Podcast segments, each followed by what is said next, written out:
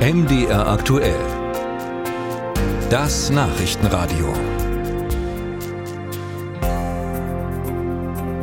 Im Februar jährt sich der russische Angriff auf die Ukraine zum zweiten Mal und viele Ukrainer, die sich 2022 zur Verteidigung ihres Landes gemeldet haben, sind seitdem ununterbrochen im Einsatz. Kein Urlaub, keine Rotation, kein Wiedersehen mit der Familie.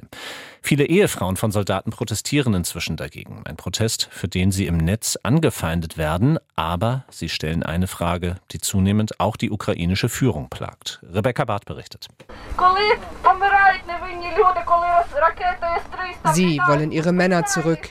Eine Gruppe Frauen demonstriert bei Minusgraden und Schneefall auf dem Unabhängigkeitsplatz in Kiew.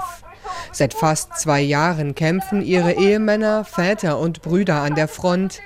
Auch Hanna Bondar hat ihren Mann seit Kriegsbeginn nur wenige Tage gesehen. Wir fordern, dass man ihnen die Möglichkeit zur Demobilisierung gibt, einen wohlverdienten Urlaub zu erhalten und die Ruhe, die sie brauchen. Der Staat gibt ihnen diese Möglichkeit nicht, nicht zur Regeneration, nicht zur psychologischen Behandlung.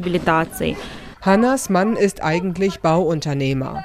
Als der Krieg vor 21 Monaten begann, meldete er sich freiwillig, um die Hauptstadt zu verteidigen. Wie viele andere ahnte er nicht, dass er fast zwei Jahre später immer noch an vorderster Front kämpfen würde. Nachdem Kiew befreit wurde, wurde mein Mann in den Donbass verlegt. Er war in der Territorialverteidigung von Kiew. Sie haben die Einheit einfach der Luhansker Territorialverteidigung unterstellt, sie umbenannt, ihr eine neue Nummer gegeben und ihn in den Donbass verlegt. Die ukrainischen Truppen sind erschöpft und klagen über hohe Verluste. Eine Reform ist nötig, meint auch der Veteran und Militärexperte Jefen Diki. Er fordert den Militärdienst zeitlich zu begrenzen. Den Dienst zu befristen würde zwei Probleme auf einmal lösen, meint Deki.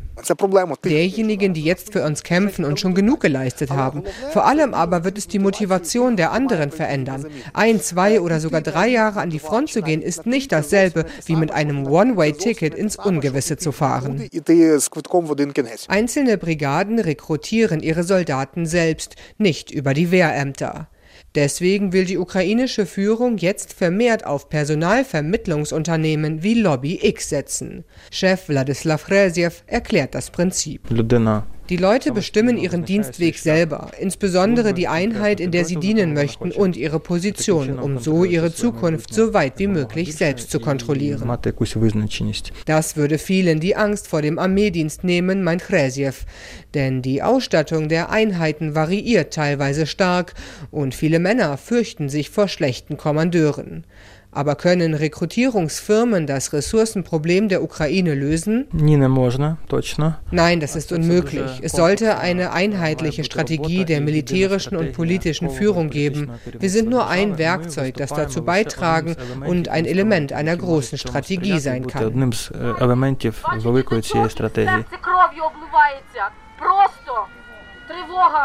Wieder wird der Luftalarm in Kiew ausgelöst. Die Frauen auf dem Unabhängigkeitsplatz verlegen ihre Demonstration in die U-Bahn. Doch ihr Protest trifft auf wenig Verständnis in der Bevölkerung, berichtet Julia Pawlienko. Im Moment hassen uns alle. Die Menschen verstehen, damit mein Mann nach Hause kommt, muss ihr Mann gehen. Deswegen erfahren wir sehr große Ablehnung. Der Bürgermeister der Stadt Dnipro hat uns bezahlte Drecksäcke, Idioten und anderes genannt. Trotzdem wollen sie weiter protestieren, damit die ukrainische Armee auch weiterhin in der Lage ist, ihr Land zu verteidigen. Dafür aber braucht es gut ausgebildete und ausgeruhte Soldaten.